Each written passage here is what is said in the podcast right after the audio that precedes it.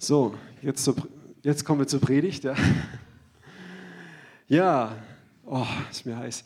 Wir fasten ja als Gemeinde jetzt drei Wochen und jeder macht das anders. Das ist auch okay, aber wer es noch nicht weiß, wir laden euch ein, mit dabei zu sein. Ähm, und wir haben stark Joel 2, diese Bibelstelle, aufs Herz bekommen. Und dort wird erwähnt, dass sogar die Kinder, die Säuglinge gefasst, zum Fasten aufgerufen werden. Dass sogar Braut und Bräutigam aus ihrem Gemach kommen. Wisst ihr, was das heißt? Sie sollen die Hochzeitsnacht unterbrechen und fasten. Also, ähm, das ist natürlich, ja, aber es ist sehr krass und wirklich egal, wie weit, was, was man fastet, jemand, einer arbeitet ganz viel körperlich, da, oder, darum geht es nicht, auf den anderen zu gucken, aber mach, mach dich wirklich eins. Und ähm, wir haben das sehr stark aufs Herz bekommen ähm, vom Heiligen Geist als Leitung, als, als Pastoren, also nicht nur Zack und ich, sondern alle ähm, aus dem Leitungsteam. Ja. Und ich habe sehr stark eine Stelle für heute bekommen, über die ich sprechen soll. Und es steht in dem Propheten Amos, Amos 5, Vers 4. Und das ist im Prinzip ein Teil aus diesem Vers, ist auch die Überschrift heute. Da sagt Gott der Herr spricht, suchet mich und ihr werdet leben. Und darum soll es heute gehen. Sucht mich und ihr werdet leben. Ja. Wir fasten als Gemeinde. Warum machen wir das? Vorhin hat mich jemand gefragt, warum machten wir das nicht in der Passionszeit? Ganz einfach, weil das ein heidnischer Brauch ist. Total heidnischer Brauch. Aber nicht deswegen, sondern man kann auch da fasten. Die frühen Christen haben zwischen Ostern und Pfingsten gefastet. Deswegen machen wir es auch nicht. Sondern weil der Heilige Geist hat Jesus in die Wüste geführt und der Heilige Geist hat uns auch als Leitung aufs Herz gelegt, hey, lass das tun. Und wir haben diese Stellen bekommen und viele, viele Worte ähm, von Leuten in den letzten Jahren Monaten und Jahren, die jetzt auch kommen. Und ähm, wenn wir lesen diese Stelle Joel 2, darum wird es heute nicht hauptsächlich gehen, aber dann geht es darum, dass Gott ein Gericht schickt auf das Land, ein heftiges Gericht, wegen ihrem Stolz. Und dass Soldaten kommen, die durch die Fenster kommen, wo es keinen drin, die über die Berge gehen, wie rasselnde, äh, wie, wie, Pferde, die aber rasseln, wie, wie Wagen und so. An was erinnert uns das? Ja, ähm, und all diese Dinge. Ähm, und ich habe tatsächlich, bevor wir das mit dem Fasten und das hatten, ich war bei dem Encounter-Gottesdienst nicht da, wo wir diese Stelle bekommen haben. Ich habe parallel das auch gelesen und es hat mich sehr bewegt und bin gerade in Amos. Und dort ist im Prinzip genau dasselbe. Das ist in einem Kontext von Gott schickt Gericht, weil ein Maß erreicht ist. Lesen wir oft in der Bibel, dass, dass, dass die Sünde der Amoriter war noch nicht voll. Ja? Und deswegen hat Gott das Volk Israel noch nicht aus Ägypten herausgeführt ist Gott immer wieder, Gott ist ein gnädiger Gott. Er liebt es zu vergeben. Und ich glaube fast sogar, er hasst es zu bestrafen. Aber er muss es machen. Und weil er uns liebt, macht er es. Ich predige immer wieder auf der Straße und gerade neulich auch. Ähm, und da habe ich, ähm, hab ich gesagt, Gott ist ein liebender Gott. Und weil Gott ein liebender Gott ist, lässt er Menschen in die Hölle gehen. Weil er lässt ihnen ihren Willen, ohne ihn zu leben. Und wenn du in Ewigkeit ohne Gott lebst, dann bist du an einem Ort, wo Gott nicht ist. Das ist die Hölle. Die Hölle gibt es nicht, ein heidnisches Wort, aber diesem See aus Feuer, wo das Alte entsorgt wird. Jesus nahm dafür das Wort Gehenna. Das war das Tal, in dem der Müll verbrannt wurde vor der Stadt Jerusalem. Wenn er von dem Feuer spricht und von der Hölle, es ist so eine schlechte Übersetzung im Deutschen, das ist ein heidnischer Begriff Hölle, aber ähm, und das spricht gut, weil Jesus macht alles neu, neuen Himmel, neue Erde. Und was machst du mit dem Alten? Mit dem Müll, du verbrennst ihn, ja. Und das ist dieser Feuersee. Und, aber da die Seele eben auch dort weiterlebt, das ist sehr krass, aber, Gott möchte nicht, dass ein Mensch dahin kommt. Der hat das eigentlich für den Satan und für den Tod gemacht. Ja. Aber wir haben diese Entscheidung. Wir haben diese Entscheidung. Und wie komme ich jetzt eigentlich darauf? Meine Güte. Dass Gott genau liebt zu vergeben. Er liebt es zu vergeben. Und er liebt es auch, Sachen abzuwenden, aber weil er gut ist, muss er gewisse Dinge auch schicken. Manchmal muss man Sachen einreißen. Ein guter Arzt muss einen falsch verwachsenen Bruch brechen, damit er richtig zusammenwachsen kann. Ja. Und manchmal geht es nicht anders, als dass Gerichte kommen, damit Menschen umkehren oder damit Dinge wirklich, die, die aufgerichtet sind, zerbrochen sind, damit was Neues kommt. Ja. Und was der Durchschnittsdeutsche macht, ist dafür Gott immer die Schuld geben. Ja, tatsächlich, manche Gerichte lässt Gott, aber Jeremia sagt, klagt, klagt nicht gegen den Herrn, klagt gegen eure Sünde. Ja. Auf der Straße fragte mich jemand, wo ist Gott, wie kann das sein? Ähm, da sterben gerade so viele Kinder im Krieg und all diese Dinge. Ich habe gesagt, ja, Und Gott findet das nicht toll, er hat es nicht gemacht. Aber das ist das Resultat von Sünde. Aber das wollen wir nicht wahrhaben, weil wir sind ja alles gute Menschen. Wir sind so gut, wir gehen zum Feierabend nach Hause, gucken den Tatort an zur Entspannung, wo jemand vergewaltigt wird oder zerschnetzelt wird und das ist Entspannung. Denk mal drüber nach, wie pervers das ist. Das ist pervers. Aber wir sind jetzt so gute Menschen. Ja. Und Abtreibung wird jetzt, äh, Matic, ähm, wie heißt das, ähm, Matic äh, Bericht in der EU, Abtreibung bis zum neunten Monat ein Menschenrecht. Ja, wehe denen, die Böses gut und Gutes böse nennen. Und es ist ja auch nur eine Frage der Zeit. Letztes Jahr hat, hat ein Land Ungarn ein gerechtes Gesetz gemacht, um Kinder zu schützen. Das war nicht gegen homosexuelle Menschen, das war nur, dass Kinder in diese Richtung zu erziehen, nicht nur Homosexualität, sondern alles Mögliche zu öffnen, dass ähm, Kinder davor zu schützen. Und was hat Deutschland gemacht? Wir haben das Stadion, gegen das Ungarn Deutschland spielt, in Regenbogenfarben gefärbt. Und in derselben Woche ist in Deutschland eine riesen Flutkatastrophe geschehen. Möchte das Gott? Nein. Ist Gott der Schuldige? Wenn Gott Mechanismen macht und wir drücken den Knopf, wer ist der Schuldige? Der, der den Mechanismus gemacht hat oder der, der den Knopf drückt?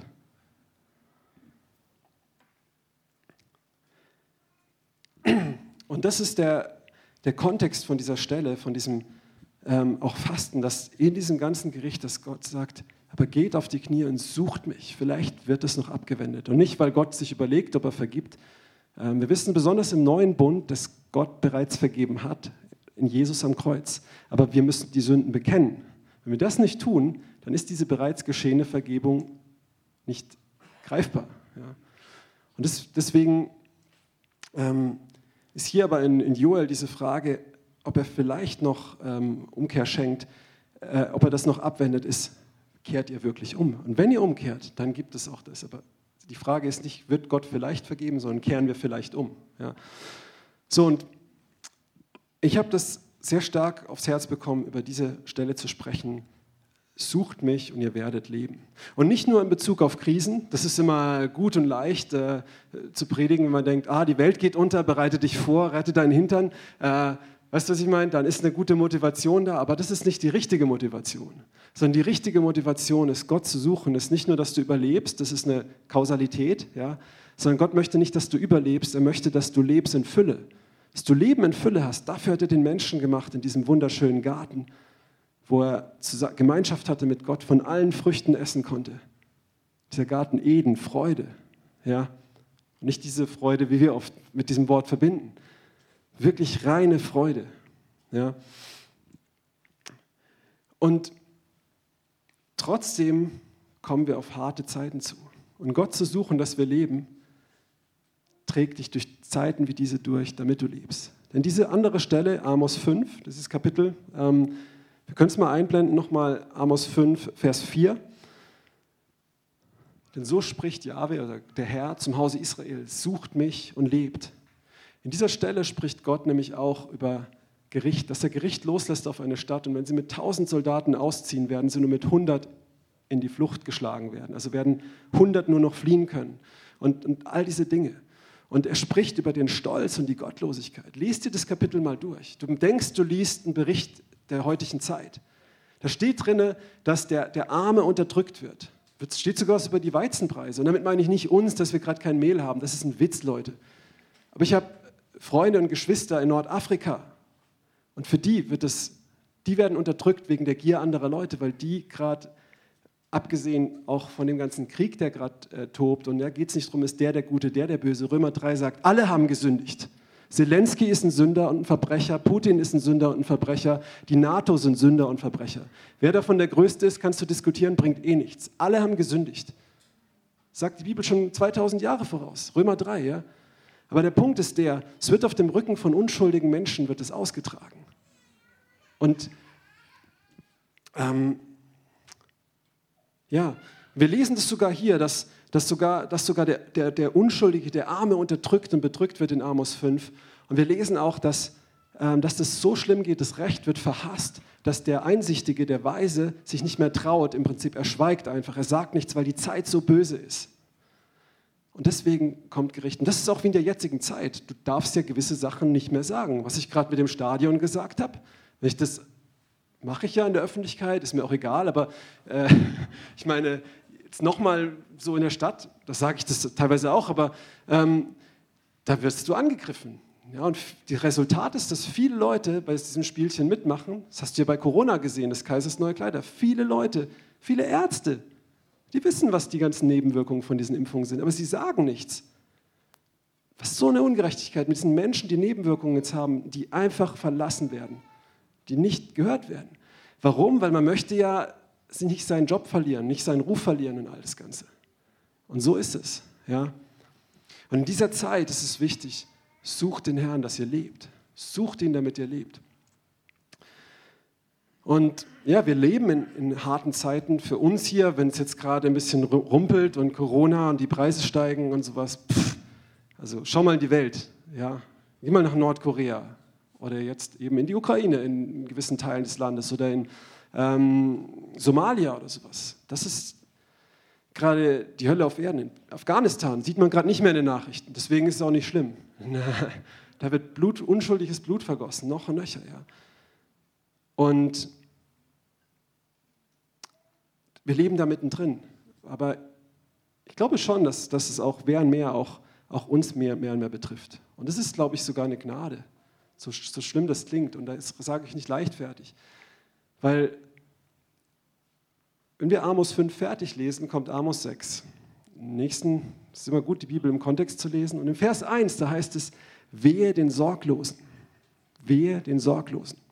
Und was ich gesehen habe, ich weiß noch am Anfang dieser Corona-Zeit, nach dem ersten Lockdown, habe ich eine Predigt gehalten, wir brauchen eine geistliche Herdenimmunität. Vielleicht erinnert sich noch jemand daran. Also ich erwarte jetzt nicht hier so einen Fankult, dass jemand sich meldet, ja, also, aber ähm, manchmal ist es auch gut, wenn wir uns erinnern, was wir schon mal gehört haben. Das machen die meisten Deutschen nämlich nicht mit den Nachrichten, die sie schauen.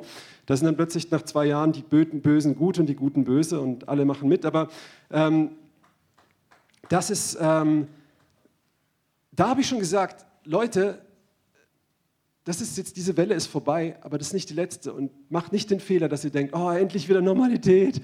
Oh, ich kann endlich so weiterleben wie vorher. Gott liebt dich so sehr, dass er das nicht will für dich. Er liebt dich so sehr. Gott liebt dich so, wie du bist. Ja? Er liebt dich so, wie du bist. Aber er liebt dich so sehr, dass er dich nicht lässt, wie du bist. Und ich sage das nochmal, ich habe es schon mal gesagt, nicht, weil er dich nicht erträgt und dann eigentlich doch dich verändern möchte und einen Facelift machen oder sowas in die Richtung, ja, oder Fett absaugen oder Fasten. Deswegen Fasten, nein, äh, hilft nichts für das. Ne? Ähm, sondern er liebt dich so, wie du bist und er verändert dich, weil er dich liebt wegen dir, weil er möchte, dass du frei bist. Er liebt dich ja schon so, wie du bist mit deinen Fehlern. Ist ja schon ins Kreuz gegangen und für dich verblutet. Du hast nichts dafür getan, dass Gott Mensch wurde in seinem Sohn und in diesem Kreuz deine Sünde auf sich genommen hat, die dich von Gott trennt, für die du die Hölle verdient hast. Auch die kleinen Sünden. Auch die ganz, ganz kleinen Sünden. Weil vor Gott geht keine Sünde. Und er hat es auf sich genommen und du hast nichts dafür getan, das zu verdienen. Er hing an dem Kreuz und er hat, wie ich das vorhin gesagt habe, für die Leute, die ihn gekreuzigt haben, er hat gefleht, er hat geschrien, er hat gesagt, vergib ihnen, Vater, sie wissen nicht, was sie tun. Und Stephanus, einer seiner Jünger, hat das Gleiche getan. Rechne ihnen diese Sünde nicht an, Herr Jesus. Das ist übrigens die einzigste Stelle in der Bibel, wo jemand zu Jesus betet. Direkt zu Jesus betet. Stephanus, also darf man machen. Und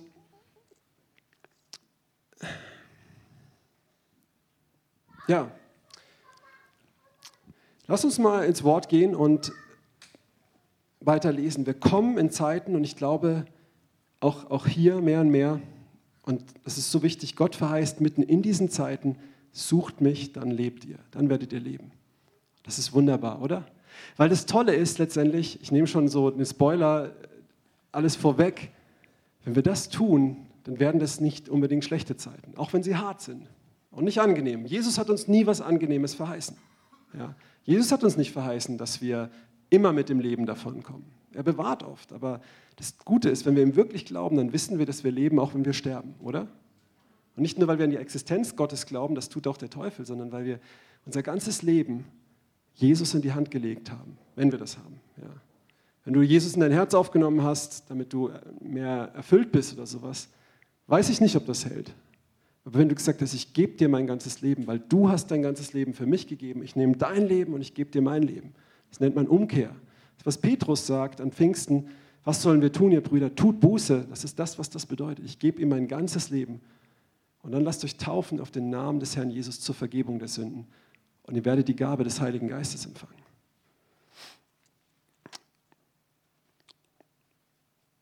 Und wenn du das schon mal getan hast, aber davon weggekommen bist, Gott ist ein liebender Gott, der zieht dich immer wieder. Und manchmal zieht er halt auch wie in Hosea, dass er in die Wüste führt und den Weg mit Dornen versperrt. Dass diese Frau dort, diese Prostituierte merkt, oh, mein Reichtum habe ich nicht von meinen Freiern, sondern von meinem Ehemann, den ich betrogen habe. Und zurückkommt zu ihm und erkennt, wer sie wirklich liebt. Und so lasst uns mal gehen ähm, in Amos Kapitel 8, Vers 11 und 12. Siehe, Tage kommen, spricht der Herr, Jahwe, vermutet man sein Name, da werde ich einen Hunger in das Land senden. Nicht einen Hunger nach Brot und nicht einen Durst nach Wasser, sondern die Worte Jahwes des Herrn zu hören. Das klingt schon mal gut. ähm, und sie werden umherschweifen, die Menschen, von Meer zu Meer, vom Norden zum Osten und werden umherlaufen das Wort des Herrn suchen und werden es nicht finden. Also es kommt eine Zeit, die auch mit diesem Gericht zu tun hat, wo ein Hunger da sein wird nach Gottes Wort. Und immer da, wenn Not ist, fangen die Leute an zu beten. Passieren zwei Sachen. Erstmal den Leuten, denen es super gut geht in der Not, die sich empören und wie unsere Politiker immer sagen, wir sind fassungslos und sprachlos, aber nichts tun. Aber wir müssen für sie beten, auch wenn das miserabel ist. Aber wir müssen trotzdem für sie beten, anstatt nur über sie zu schimpfen, weil sonst wird es noch schlechter. Ja. Deswegen ist es wichtig, auch für sie zu beten. Ja, das, ähm, aber es ist halt so eher auch so, so ein Zeitrennen, also so, oh, Empörung und so. Dann sagen wir immer, wo ist Gott? Aber wenn, wenn Nöte da sind und die Not betrifft die Leute, dann gehen sie auf die Knie und wenden sich Gott zu. Aber das Krasse ist, was er sagt, ist, dass dann das Wort plötzlich nicht mehr zu finden sein wird. Was ist das für eine logische Schlussfolgerung? Wenn Zeiten der Not kommen, der Hunger nach dem Wort kommt, aber das Wort ist nicht mehr da, was solltest du machen? Preppen. Vorsorgen, genau. Vorsorgen. Aber mit was? Mit einem Getreidesilo und Trinkwasserspeichern? Kann gut sein, das ist, kann weise sein. Gott hat das Josef befohlen. Warum nicht? Das ist nicht unbedingt falsch. Außer er sagt dir, nee, vertrau mir ganz und mach das nicht, weil du wirst sehen, wie sich Essen vermehrt. Das haben wir übrigens neulich erlebt bei der Jüngerschaftswoche. Ein leerer Topf Reis war plötzlich halb voll. Keiner war in der Küche, keiner hat ihn angerührt. Mehrere haben es gesehen, wie er leer war. Ja? Keiner glaubt es. Ich sehe es in euren Gesichtern. Das ist unglaublich. Braucht nicht lachen. Das meine ich ernst. Da müssen wir umkehren. Die Reaktion ist, ja, bestimmt hat es doch jemand gekocht und du hast es nur nicht geblickt. Das ist Unglaube. Ganz ehrlich, war das gerade in deinem Herzen? In meinem Herzen war das. Deswegen weiß ich das. Wir müssen umkehren. Wir müssen an. Ich habe das schon oft. Ich habe mal für einen Blinden gebetet, der wurde geheilt und wer hat es nicht geglaubt? Ich. Ich habe es getestet, so die Hand aufs blinde Auge und wie viele Finger zeige ich und sowas. Ne? Dann hat mir Gott gezeigt, weißt du, Simon, der wurde nicht wegen deinem Glauben geheilt, sondern wegen seinem Glauben. ja? Ah. Aber hier nochmal, lass den Vers ruhig dran.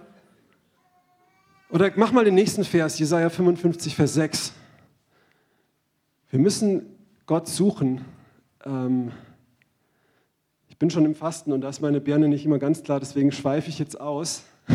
Aber es wird ein bisschen länger wahrscheinlich, aber ich hoffe, ihr kommt mit. Sucht den Herrn oder Jahwe, während er sich finden lässt. Ruft ihn an, während er nahe ist. Das ist die Anweisung. Das heißt, wenn diese Zeit kommt, also es ist lustig, jemand aus unserer Gemeinde hatte neulich den Eindruck, ohne jetzt apokalyptische Stimmung zu verbreiten, aber kauft Papier, es wird bald keins mehr geben oder sowas. Ne? Und eine Druckerpresse und so. Ja, und wir, wir haben doch Handys, Digitalisierung, Blödsinn. Und, so. ähm, und sie hat das gemacht.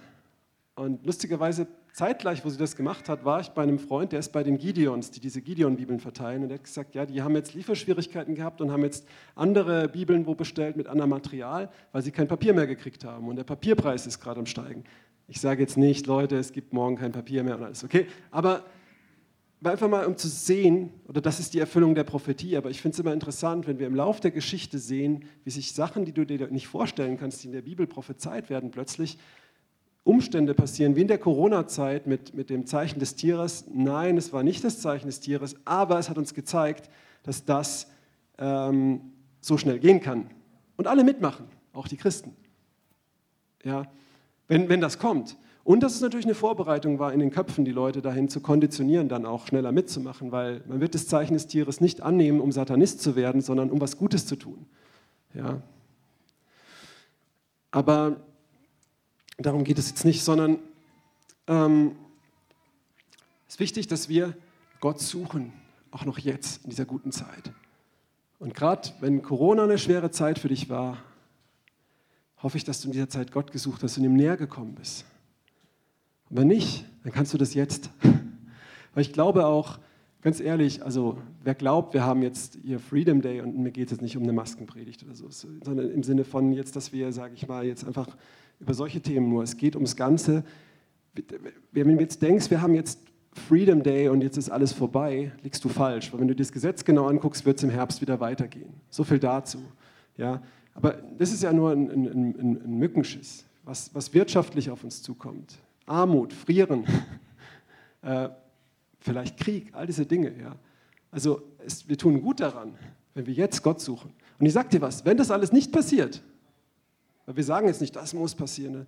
wenn das nicht passiert, was hast du dann falsch gemacht, wenn du Gott gesucht hast? Nichts, weil dieses Leben hier ist nicht unendlich. Du wirst irgendwann sterben und vor ihm stehen. Und wenn du ihn gesucht hast, vielleicht kommt kein Krieg oder diese Dinge. Und bei vielen Leuten ist schon der Krieg. Und für die sollten wir beten, die sollten wir aufnehmen, denen sollten wir helfen. Aber wenn du Gott suchst und du erlebst eine persönliche Krise, dann bist du gewurzelt. Dann trägt er dich da durch. Dann kennst du ihn. Ja? Das sehen wir bei Jesus. Er wurde getauft und die Stimme des Vaters kommt, das ist mein geliebter Sohn, an dem habe ich wohlgefallen. Ein paar Tage später ist er in der Wüste fastend und Satan sagt, bist du wirklich der Sohn Gottes? Dann mach doch aus den Steinen Brot, spring vom Tempel und bete mich an. Und Jesus hat Gott gesucht, er hat den Vater gesucht, er hat seine Stimme gehört. Du bist mein geliebter Sohn. Ja? Also Jesus wurde damit versucht, ob er wirklich der Sohn Gottes ist. Das heißt, sogar Jesus konnte ins Zweifeln gebracht werden an dieser Tatsache. Er war nämlich ganz Mensch geworden. Ja? Mit allem versucht auch mit Zweifeln. Aber er ist nicht eingegangen auf diese Dinge. Und, und Jesus wusste, wer er war. Er war verwurzelt. Und deswegen hat er gesagt, weiche von mir, Satan. Verschwinde, verzieh dich. Und dann kommen wir gleich zum nächsten Punkt. Der erste Punkt war, wir gehen durch harte Zeiten. Es ist wichtig, dass wir vorbereitet sind. Aber nicht nur wegen den harten Zeiten, möchte ich immer sagen, sondern auch wenn das nicht kommt, weil Gott dich so sehr liebt, das kannst du nicht vorstellen. Er möchte einfach Beziehung mit dir haben. Das ist das Allerwichtigste. Ja. Trotzdem ist es aber eine Realität, dass, dass, dass er eine Beziehung mit dir möchte. Er zieht dich dahin, er zwingt dich nicht, sonst hätte es nämlich keinen, Garten in diesen, äh, keinen Baum in diesen Garten gestellt, wo sie dann von gegessen hätten und die Sünde wäre gekommen, sonst hätte er den freien Willen abgeschaltet. Sondern er, er erwartet, dass du kommst. Und das Tolle ist, durch eine Krise durchzubestehen, durch eine Liebesbeziehung. Versteht ihr, was ich meine? Also der Schlüssel, durch eine Krise zu bestehen, ist eine Liebesbeziehung. Wer, wer mag eine romantische Liebesbeziehung hier haben? Also eine echte romantische Liebesbeziehung. Ja. Auch wenn du enttäuscht bist, stell dir vor, es gibt das wahre Glück. Vielleicht nicht hier auf dieser Welt, aber bei Gott. Und das ist der Schlüssel durch die... Wow. Hey. Und deswegen fasten wir auch an allererster Stelle nicht, um irgendwie irgendwelche Endzeitvorbereitungen zu machen. Ja, das ist, das ist das Wichtige. Das ist wirklich das Wichtige, ähm, was dir auch dafür dient. Aber der, der Kern ist letztendlich, um, um Gott nahe zu sein, um ihn zu suchen, ihn zu kennen. Und dann lebst du. Dann lebst du nicht nur in der Krise, dann lebst du auch, wenn es dir gut geht, wirklich. Und bist nicht betäubt mit Wohlstand, so wie unser Land das ist. So zugedröhnt mit Wohlstand. So kaputt. Solche Wohlstandsprobleme. Ob ich jetzt Bürger oder Bürgerinnensteig sage, ist doch völlig egal. Das hat selbst die Linke verstanden, die Sarah Wagenknecht. Sagt, oh, das sind Luxusprobleme. Ja? Ohne jetzt die in der Predigt zu zitieren, aber es ist schon was, äh, das trifft es halt. Ja? Und nicht nur, oh, auch wir Christen, was sind oft unsere Probleme? Oh, die Musik war nicht gut genug. Oh, ich gehe jetzt wohin, wo die Musik toller ist. Oh, der Pastor hat mich nicht begrüßt, weil er vielleicht 200 Leute äh, begrüßt und das vergessen hat, aber dich trotzdem liebt oh ja, so, was, was zählt denn wirklich? Okay. Zweiter Punkt, Gott suchen. Von Jesus in der Wüste gesprochen und als er versucht wurde, hat der Satan gesagt, wenn du wirklich der Sohn Gottes bist, mach aus diesen Steinen hier Brot. Und dann antwortet Jesus mit, du kannst die Bibelstelle ranmachen, Matthäus 4, Vers 4, steht geschrieben, nicht vom Brot allein soll der Mensch leben, sondern von jedem Wort, das durch den Mund Gottes ausgeht. Und hier sehen wir wieder, der Herr Jesus selbst, der Sohn Gottes, Gott, der Mensch wurde. Er hat als Mensch auf dieser Erde, er hat es nicht so reingebeamt gekriegt, weil er Jesus war. Er hat sich die Mühe gemacht, als Jugendlicher den Tanakh zu lesen, ja, die jüdische Bibel, das Alte Testament. Und er hat die Tora gekannt und die, die Psalmen und die Propheten. Und er hat den Herrn gesucht, sich selbst gesucht in der Zeit, als es ihm gut ging. Und dann konnte er in der Wüste nicht mit Superkräften, sondern mit dem, weil er Gott gesucht hat, leben. Und er antwortet mit dem Wort. Weil da in der Wüste war auch das Wort nicht da, die Schriftrolle und und und. Ja, und viele kommen und sagen: Hör doch für mich, sag, was ich tun soll. Hast du ein Wort für mich? Sag ich. Das hat mal Lester Summerall gesagt. Er hat gesagt: Lies die Bibel und tu die Bibel. Ganz einfach. Wenn du wissen willst, was Gottes Wille für dein Leben ist, lies die Bibel und tu die Bibel. So. Und ja, aber da steht das und einmal das, was soll ich jetzt machen? Ja, komm nicht zu mir, komm zu Gott. Weil es wird eine Zeit kommen, da wird vielleicht kein Pastor, des und des, Hauskreisleiter so sein. Deswegen such ihn selbst. Ja. Und das ist ein Liebesangebot, ein Freundschaftsangebot, in eine Beziehung mit ihm zu kommen, weil Gott möchte zu dir sprechen. Er ist kein toter Götze. Und er ist nicht das Universum oder irgendwas, was irgendwie eine kosmische Steckdose ist oder so. Er hat eine, ein Herz und eine Persönlichkeit. Er, hat, er liebt dich. Er hat ein Verlangen nach dir. Nicht wie wir Menschen untereinander als Verlangen haben, die selbstsüchtig sind, sondern ein selbstloses Verlangen hat es gezeigt, indem er alles verlassen hat, Mensch wurde, an einem Kreuz qualvoll verreckt ist, um dich zu retten. Und Jesus sagt, der Mensch lebt nicht vom Brot allein sondern von jedem Wort, das durch den Mund Gottes ausgeht. Und das ist natürlich hier das geschriebene Wort, das ist aber auch, was er persönlich zu dir spricht. Hörst du seine Stimme? Ich denke, die meisten hören sie. Das Problem ist, wir machen es nicht. Wir haben so viel anderes zu tun. Und die anderen Stimmen sind so laut und Social Media ist so laut und oh, alternative Medien sind so laut und oh, die ähm, Gehirnwäsche, wer ist das? Ähm, GZ-Medien sind so laut. Aber alternative Medien sind auch Gehirnwäsche. Also es ist alles, äh, sieht, sieht, ja, letztendlich, hey, was sagt, was sagt Gott? Was sagt er? Lebst du von seinem, hörst du, was er nicht nur sagt, was du tun sollst, was in der Weltgeschichte passiert, sondern was er über dich denkt?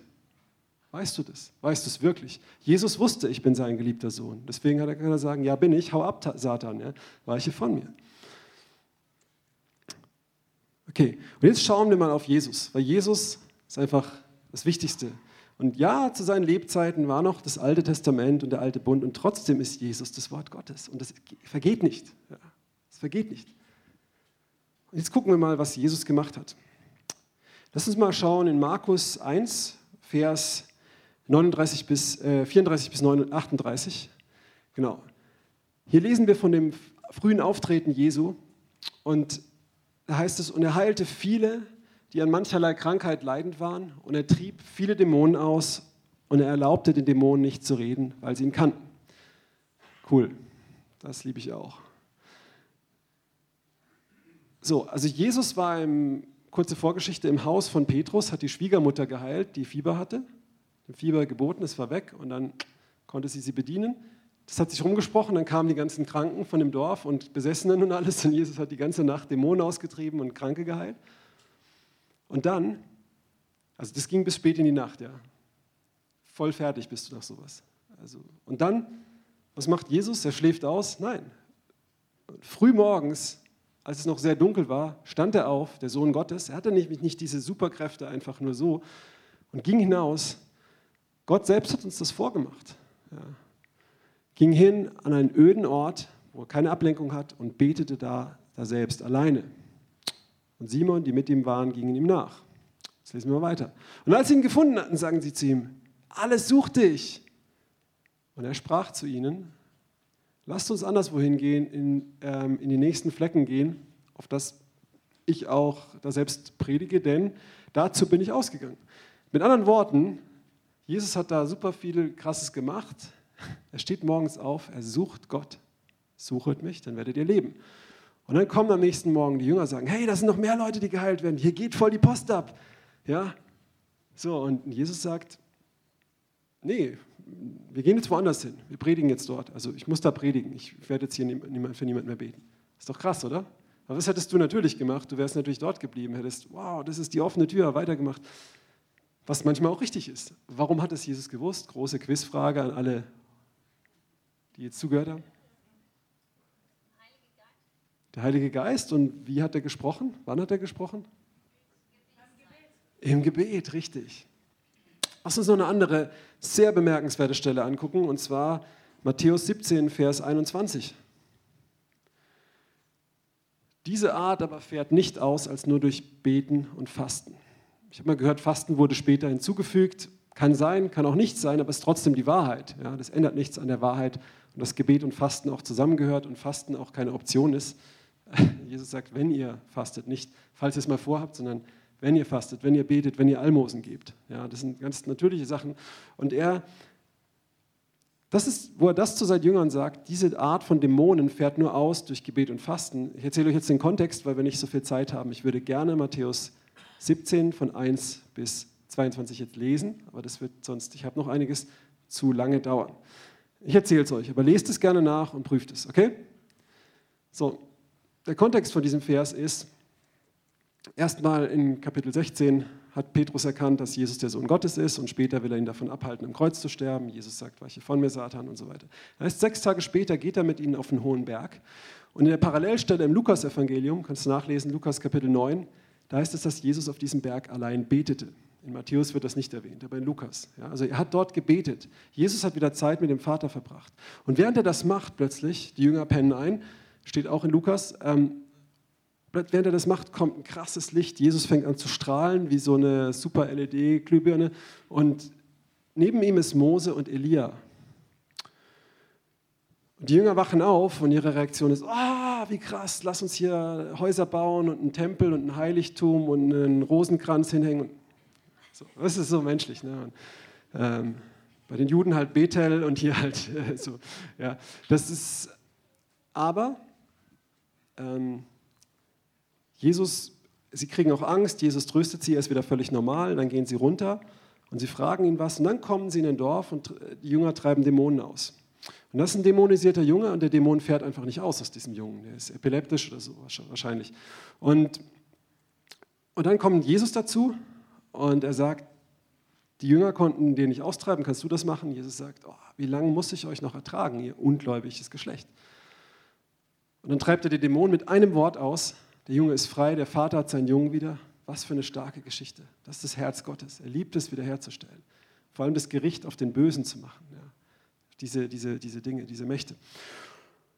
Und, und dann in dem Kontext fragen die Jünger, warum konnten wir das nicht? Jesus sagt, ganz einfach, wegen eures Unglaubens. Weil diese Art geht nur durch Beten und Fasten. So, jetzt fassen wir es nochmal kurz zusammen. Jesus nimmt sich Zeit zum Beten auf dem Berg. Und wenn Jesus betet, fängt er an zu leuchten. Ist von euch schon mal jemand geleuchtet beim Beten? Nein. Moses und Elia begegnen ihm. Wenn du die Bibel gut kennst, weißt du, dass Mose auch 40 Tage auf einem Berg war, nichts gegessen, nichts getrunken hat, denn er war in der Herrlichkeit des Herrn. Elia ist 40 Tage lang mit einer Speise vom Himmel gelaufen und war in der Gegenwart Gottes auch auf einem Berg. Jesus ist auf einem Berg das ist das Gesetz und die Propheten, die Jesus bestätigen, zum einen. Zum anderen frage ich mich manchmal, war das vielleicht eine Zeitreise, dass in der Zeit, wo Mose auf dem Berg war, die zehn Gebote zu holen, Gott ihn vielleicht zu Jesus gebeamt hat und er sich mit ihm unterhalten hat? Ich weiß es nicht. Was ich meine ist, ähm, war Jesus, hat er so geleuchtet wegen Moses oder hat Moses so geleuchtet wegen Jesus? Ne? Interessant. Was ich meine ist, Jesus, der Sohn Gottes, der hat da gebetet auf dem Berg und er hatte so eine enge Gemeinschaft mit Gott, dass er so krass in seiner Gegenwart war. Als Moses von dem Berg kommt, strahlt er auch und die müssen eine Decke auf ihn drauf machen, weil sie es nicht aushalten, weil sie nämlich auch lieber, oh, wir wollen Fleisch und Zwiebeln in Ägypten und lieber unser altes Leben zurück, Mose, das ist uns zu anstrengend, mach mal eine Decke auf den Kopf. Sei du der Mittler und alles, ja? Das ist typisch Mensch. Aber Jesus hat wirklich seinen Vater Gemeinschaft gehabt, einfach Beziehung. Er hat nicht gebetet, bitte Gott, mach, dass ich jetzt noch mehr Dämonen austreiben kann oder sowas.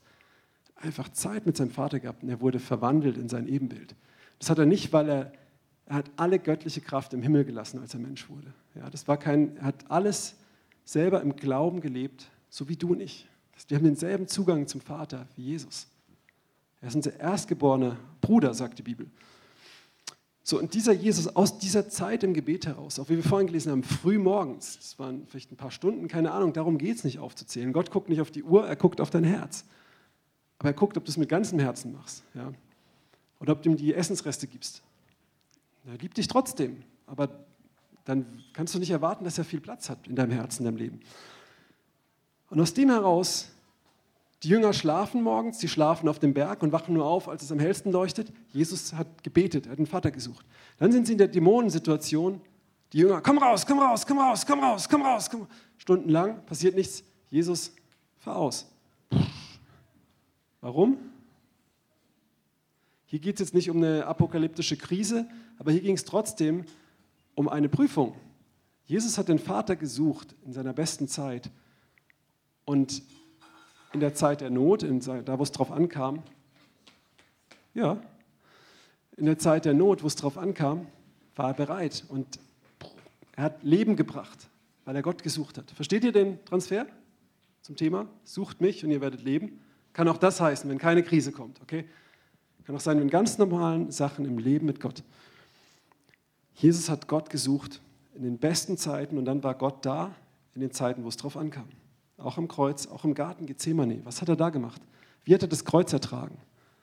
Weil er in Gethsemane gebetet hat. Ja? Und das soll unsere Priorität sein. Bevor wir das Fasten hatten, das sage ich jetzt nicht, ja, ich sage das, um uns eine, eine Idee, einen Anreiz zu geben. Wie oft habt ihr Termine mit Leuten, wo ihr eigentlich keinen Bock drauf habt? Behördengänge oder irgendwelche Sachen, wo jetzt dann ja, irgendjemand angerufen hat ähm, und irgendein Vertreter oder irgendwas oder ein alter Verwandter oder sonst irgendwas und du kannst nicht absagen und dann bist du mit jemand wo und sagst, ich muss jetzt los, ich habe noch einen Termin, ich habe keine Lust darauf. Kennt das jemand? Ja, so. Manchmal ist es auch mit Leuten, ja, das kann auch sein. dass du dich mit Leuten triffst, wo du nicht so Lust drauf hast. Aber du bist dann pünktlich zu dem Termin und gibst den ein, zwei, drei Stunden deiner Lebenszeit. Wie sieht es mit Gott aus? Hast du sag ich mal, du nimmst dir vor, Zeit mit Gott zu haben, dann kommt irgendwas dazwischen, irgendein Anruf, dann muss Gott halt warten. Kriegt halt nur noch eine Viertelstunde oder so. Ganz ehrlich, wie sieht es da aus? So war das bei mir auch in letzter Zeit, sich eingeschlichen. Da hat mir Gott gesagt, Simon, plan dir doch Termine mit mir ein. Sag ich, sehr gut. Und dann kann ich auch sagen, hey, ich habe noch einen Termin, ich muss jetzt weiter. Ich habe einen Termin mit Jesus. Ja? Und wenn es morgens nicht aufgeklappt hat mit dem Aufstehen, dann mache ich mir den halt nachmittags oder mittags. Dann habe ich einen Termin, habe ich eine Verabredung. Ja, dann habe ich nicht mehr so viel Zeit, mich mit dem und dem zu treffen. Manchmal ist es gut und manchmal treffe ich mich dann später mit ihm. Aber ich habe einen Termin mit Jesus. Er ist mein bester Freund. Er hat sein Leben für mich gegeben. Dann kann ich ihm doch mal eine Stunde oder zwei im Termin geben, oder? Und Joel heißt doch, zerreißt nicht eure Kleider, sondern zerreißt euer Herz. Wir haben es neulich gehört, du kannst dich verbrennen und den Arm geben. Wenn du Liebe nicht hast, bringt es nichts. Du kannst 70 Tage fasten, dann verhungerst du statistisch. Aber wenn du in der Zeit Gott nicht suchst, ist es nicht besser wie jetzt irgendein Lichtnahrungsguru oder ähm, Heilpraktiker, der eine Fastenkur macht oder so. Ja, sondern wirklich, nimm dir die Zeit mit ihm und vor allem nimm sie dir jetzt, wo du sie noch hast. Dass dann, wenn die Zeit nicht mehr da ist, wenn die Nerven nicht mehr da sind, ich zitiere immer wieder den Pfarrer Richard Wurmbrand, der acht, acht Jahre und dann nochmal ähm, sechs Jahre, also 14 Jahre in Folterhaft im kommunistischen Rumänien war. Und der der einfach Gott gekannt hat, der an Gott geglaubt hat. Und er gesagt, dieser feste Glauben an Gott hat mich durchgetragen. Nicht, nicht mal, dass ich Bibelverse kann, sondern dieses, ihn zu kennen. Ja? Aber du lernst ihn auch kennen durch sein Wort natürlich, ne? weil wenn du ihn nur kennenlernst durch so Postkartenverse und ja, die sind, das ist die Wahrheit, aber der Kontext dazu ist auch, dass Gott auch ein verzehrendes Feuer ist und gleichzeitig ist dazu der Kontext aber auch, dass er ein liebender Vater ist und lerne ihn kennen. Und dann weil das ist das Problem heutzutage. Wir hören oft nur noch, auch in Gemeinden, das, was wir gerne hören, was sich gut anfühlt. Wenn dann aber die Zeit der Not kommt, sagen wir, wo ist Gott? Wie kann er das zulassen? Wie kann ein liebender Vater sowas zulassen? Und wir sind bitter und beleidigt auf Gott, geben ihm die Schuld. Und das ist, das ist die Frucht aus einer falschen Lehre, aus einem falschen Evangelium. Aber wenn du den wahren Gott kennst, mit seinen guten Seiten und auch mit seinen schrecklichen Seiten, und trotzdem ist er Liebe und ihm vertraust, dann wirst du auch in der Zeit der Krise nicht die Hosen voll haben, wissen, mein Gott ist gut, auch hier drin. Und das nicht mantrahaft beten, sondern wissen. Ja. Und jetzt kommen wir zum letzten Teil. Ähm, ja, es wird heute ein bisschen länger, aber es gibt auch kein Essen. Aber wer natürlich gehen muss wegen Kinderprogramm oder hoch muss, fühlt euch frei. Das ist wirklich okay. Ähm, genau. Könnt ihr noch? Wir essen heute das Wort. Ja. Halleluja. Geleitet vom Heiligen Geist. Das ist der letzte Punkt. Also harte Zeiten, Gott suchen und das Resultat daraus ist, dass wir geleitet vom Heiligen Geist sind. Lass uns mal schauen in Johannes 5, Vers 19 und 20. Da antwortete Jesus und sprach zu ihnen, Wahrlich, wahrlich, ich sage euch, der Sohn kann nichts von sich selbst aus tun, außer was er den Vater tun sieht. Denn was irgend auch er tut, das tut auch der Sohn in gleicher Weise. Denn der Vater hat den Sohn lieb und zeigt ihm alles, was er selbst tut. Und er wird ihm noch größere Werke als diese zeigen, auf das ihr euch verwundern werdet. Hier lesen wir nochmal ganz klar, Jesus, seine ganzen coolen Aktionen, spuckt auf den Boden, rührt einen Brei, streicht dem Blinden ins Gesicht und, oder spuckt ihm einmal direkt in die Augen und er wird geheilt. Das hat er nicht bei Smith Wigglesworth gesehen und gedacht, ich probiere ich auch mal, sondern der hat gesehen, was der Vater tut. Ja, das hat er in der Situation gesehen, aber wir lesen auch, woher weiß er das, woher hat er diese enge Connection? Mit Erde. Ja, nee, gut, er war bei der Schöpfung dabei, stimmt, das ist auch ein Vorteil. Aber, äh, aber er, hat, er hat morgens, er hat diese Zeit mit Gott gehabt. Er hat den Vater gekannt. Ich stelle dir mal eine Frage. Würden wir jetzt hier äh, meine Tochter hinstellen mit verbundenen Augen und um, um sie rum würden jetzt fünf Leute stehen und ich wäre dabei. Und jeder würde ihren Namen rufen. Eliana, Eliana, Eliana. Und ich würde auch ihren Namen rufen. Zu wem würde sie laufen? Zu mir. Warum? Weil sie mich kennt, meine Stimme. Das kennen wir auch aus der Bibel. Johannes 10, Vers 4. Meine Schafe kennen meine Stimme. Vers 16, Vers 27. Ich kenne sie und sie folgen mir. Ja? Und das ist, das ist so, deswegen wusste auch Jesus, oh, ich habe einen Eindruck, ist das jetzt von Gott oder nicht? Wenn das dein Problem ist, dann such doch Gott. Wenn du Gott suchst, dann weißt du ganz klar, was Gottes Stimme ist, was sein Reden ist. Dann wirst du vom Heiligen Geist geleitet sein. Wer möchte vom Heiligen Geist geleitet sein? Das ist nichts, was du dir verdienst, es ist schon da. Jesus ist dafür am Kreuz gestorben, dass du das haben kannst. Er gibt dir sein Leben, gib ihm dein Leben. Aber das Problem ist, unsere Ohren sind oft so verstopft. Und wir haben oft so wenig Zeit mit ihm, dass wir ihn nicht unterscheiden können von, von der Bildzeitung, von Telegram, von Instagram und wie der ganze Gramm-Kram heißt. Ja? So, und deswegen ist es wichtig. Und was, was lesen wir hier noch? Nicht nur, Jesus sieht das, was der Vater tut und tut das auch, sondern der Vater liebt den Sohn. Liebt er dich dann auch? Ja. Und deswegen zeigt er ihm alles. Hier lesen wir auch, es ist ja auch Gottes Verlangen. Es geht nicht nur ums nackte Überleben. Es geht darum, dass Gott dich liebt und dass er dir alles zeigen möchte. Er wartet auf dich. Was meinst du, wie viel Gott, obwohl er allmächtig ist und Milliarden von Menschen da sind, die zu ihm kommen könnten und ein paar auch kommen, er wartet trotzdem auf dich, weil er liebt es, dir alles zu zeigen. Bist du da? Es geht nicht um Leistung. Es geht um, es ist alles da, es ist ein Geschenk der Gnade, aber hast du die, den Eifer aufzustehen, zum Tisch zu gehen und das Geschenk zu nehmen? Weil immer Leute kommen mit, ja, neuer Bund, das ist ja Leistung hier. Ja, im neuen Bund, das ist der neue Bund, Halleluja. Da dürfen wir das ergreifen, aber das Ergreifen heißt auch, mein Bankkonto ist voll, es ist vollbracht, aber ich muss auch zum Bankautomaten gehen und das abheben. Und das ist Glauben und das ist Gehorsam. Das sind diese Dinge. Das ist nichts, was ich mir verdiene. Das ist ein Geschenk. Weil glaub mir eins, du bist nicht gut genug, dass du irgendwas verdient hast und ich auch nicht. Das ist alles ein Geschenk. Das ist alles Gnade. Wir lesen in Römer ähm, 8, Vers 14, das ist der vorvorletzte Vers. Römer 8, Vers 14, da lesen wir, denn so viele durch den Geist Gottes geleitet werden, diese sind Söhne Gottes. Wow, dafür bist du gemacht, ein Sohn Gottes zu sein. Auch die Frauen. Weil die Männer sind auch, sage ich immer wieder, auch die Braut Jesu. Also sind die Söhne, die Frauen auch, dürfen auch Söhne Gottes sein. So, und ohne jetzt hier zu gendern oder so. Ähm, und das heißt,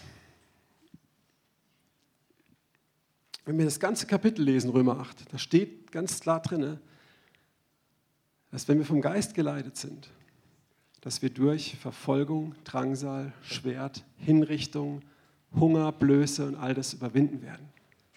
Dass wir keinen Geist der Furcht haben, sondern der Kraft und der Liebe und der Besonnenheit. Ne, das steht woanders, aber dass wir einen Geist der Kindschaft haben, in dem wir rufen, aber Vater, wo wir ihn kennen, wo wir unser Fleisch besiegen, nicht in Sünde leben, wir vom Heiligen Geist geleitet sind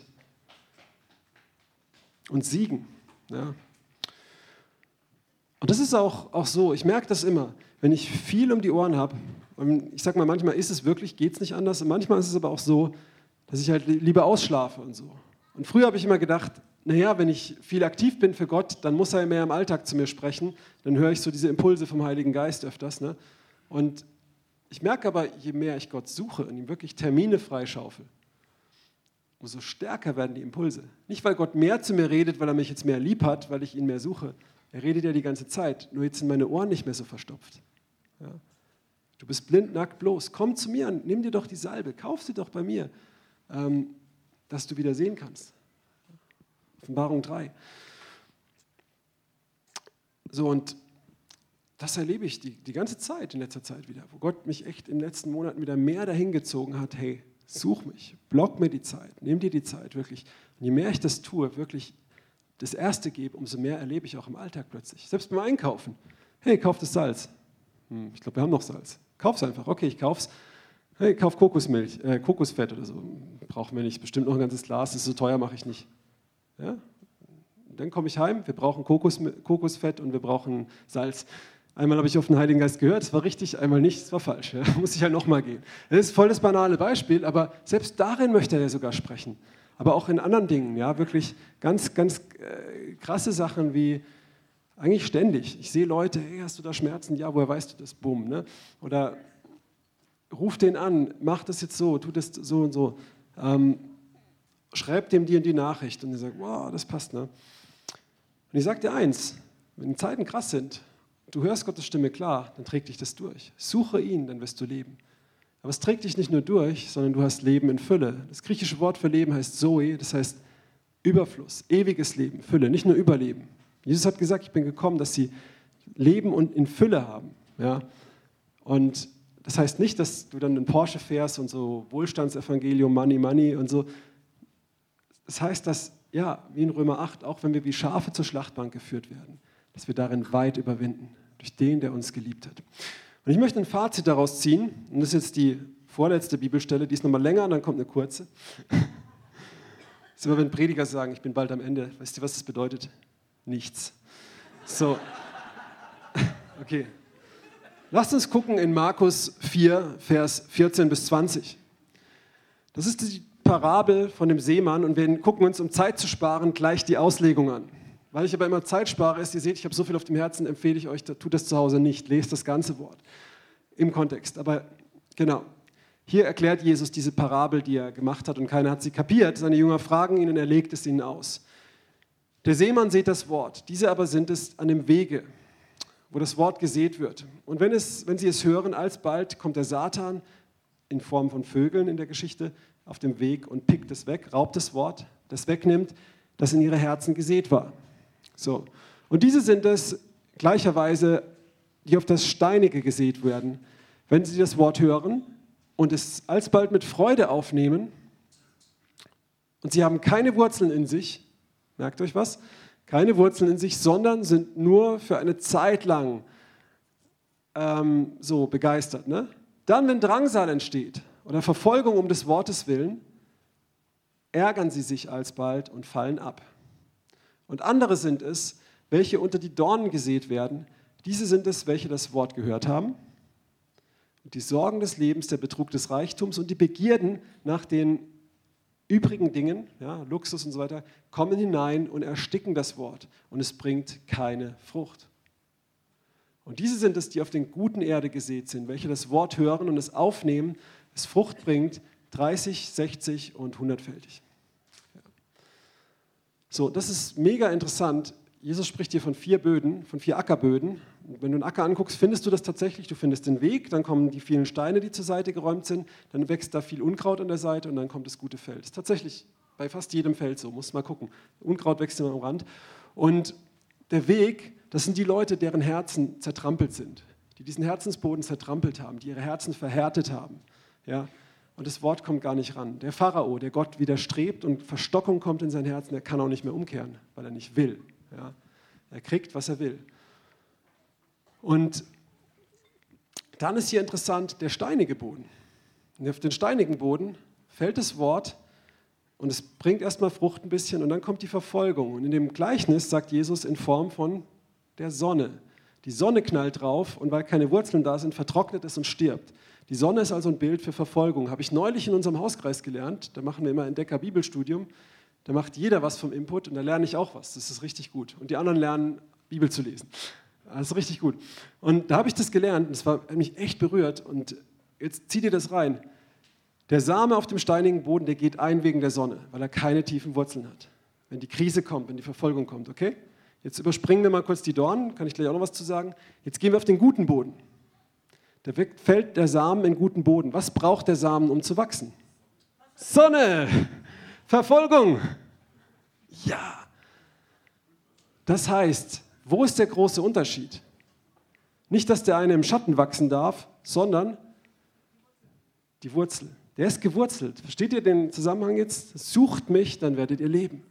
Wenn du Gott suchst, wenn du ihn erkennst, wie er ist, von Buchdeckel zu Buchdeckel, auch durch die Propheten, auch durch Esra und was weiß ich was, ja, so, dann bist du in der Zeit der Krise, du hast tiefe Wurzeln, wenn du Beziehung mit ihm hast, wenn du ihn kennst, wenn du schon in Zeiten des Friedens aufs Wasser gehst und nicht jeden Mist mitmachst, nur damit es dir gut geht und du wieder dein altes Leben zurück hast und alles Mögliche, egal was dahinter steckt, ja, da kann man nochmal drüber diskutieren, aber wenn du das hast, wenn du tiefe Wurzeln hast und die Sonne kommt, dann wird sie dich wachsen lassen, oder? Und nicht verbrennen. Wollen wir so leben? Und was, wisst ihr, was toll ist? In dieser Zeit der Krise, ich war in Ländern, wo Verfolgung war. Eins davon war zum Beispiel Pakistan, eines der krassesten Länder der Welt. Und noch in anderen, das kann ich jetzt nicht sagen, aber werde ich demnächst mal nach dem Gottesdienst äh, einen Bericht von geben, wo wir ja auch sind. Und aber in meinem eigenen Leben, die schwierigsten Zeiten, wo ich mein Kind beerdigen musste, wo ich in der Depression war ein paar Jahre davor, waren letztendlich die Zeiten, wo ich die tiefsten Wurzeln gekriegt habe und den größten Wachstum. Und auf der Bergspitze du eine schöne Aussicht, aber da wachsen keine Bäume. Die Bäume wachsen nur im Tal. Ne?